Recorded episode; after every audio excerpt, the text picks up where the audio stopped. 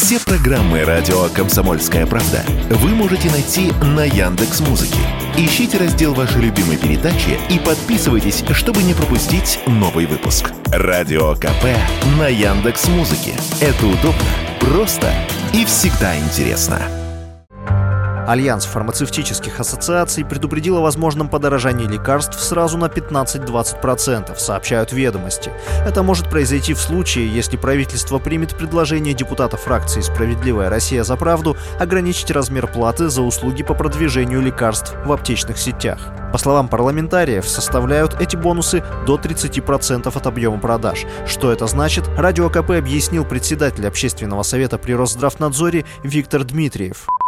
Есть определенные маркетинговые договоры, которые, так сказать, заключают компании-производители с аптеками, потому что аптека – это достаточно большое помещение. Соответственно, разные полки есть. Есть, которые ближе к э, покупателю, есть, которые дальше. Есть работа с клиентами или в данном случае с пациентами непосредственно самих аптечных работников, провизоров и фармацевтов. Ну, соответственно, сложилась такая практика, что есть определенные бонусы, вот эти маркетинговые договора позволяют эти бонусы выплачивать аптекам.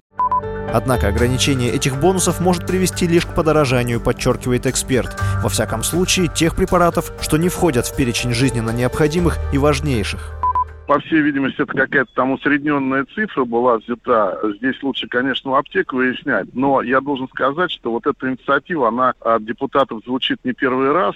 Но просто дело в том, что вопрос продвижения препаратов для любой компании, он все равно актуален, поэтому появятся просто другие механизмы продвижения. И это, ну, ни в коем случае не послужит механизмом снижения цены. И по большому счету именно об этом и предупредили аптечные ассоциации. Здесь в очередной раз мое бы предложение было депутатам оценить пользу и риск от их предполагаемого решения. Я боюсь, что здесь негативных последствий будет гораздо больше.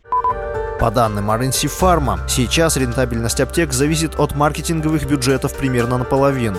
Именно за их счет удается сдерживать рост цен для покупателей. Василий Воронин, Радио «Комсомольская правда».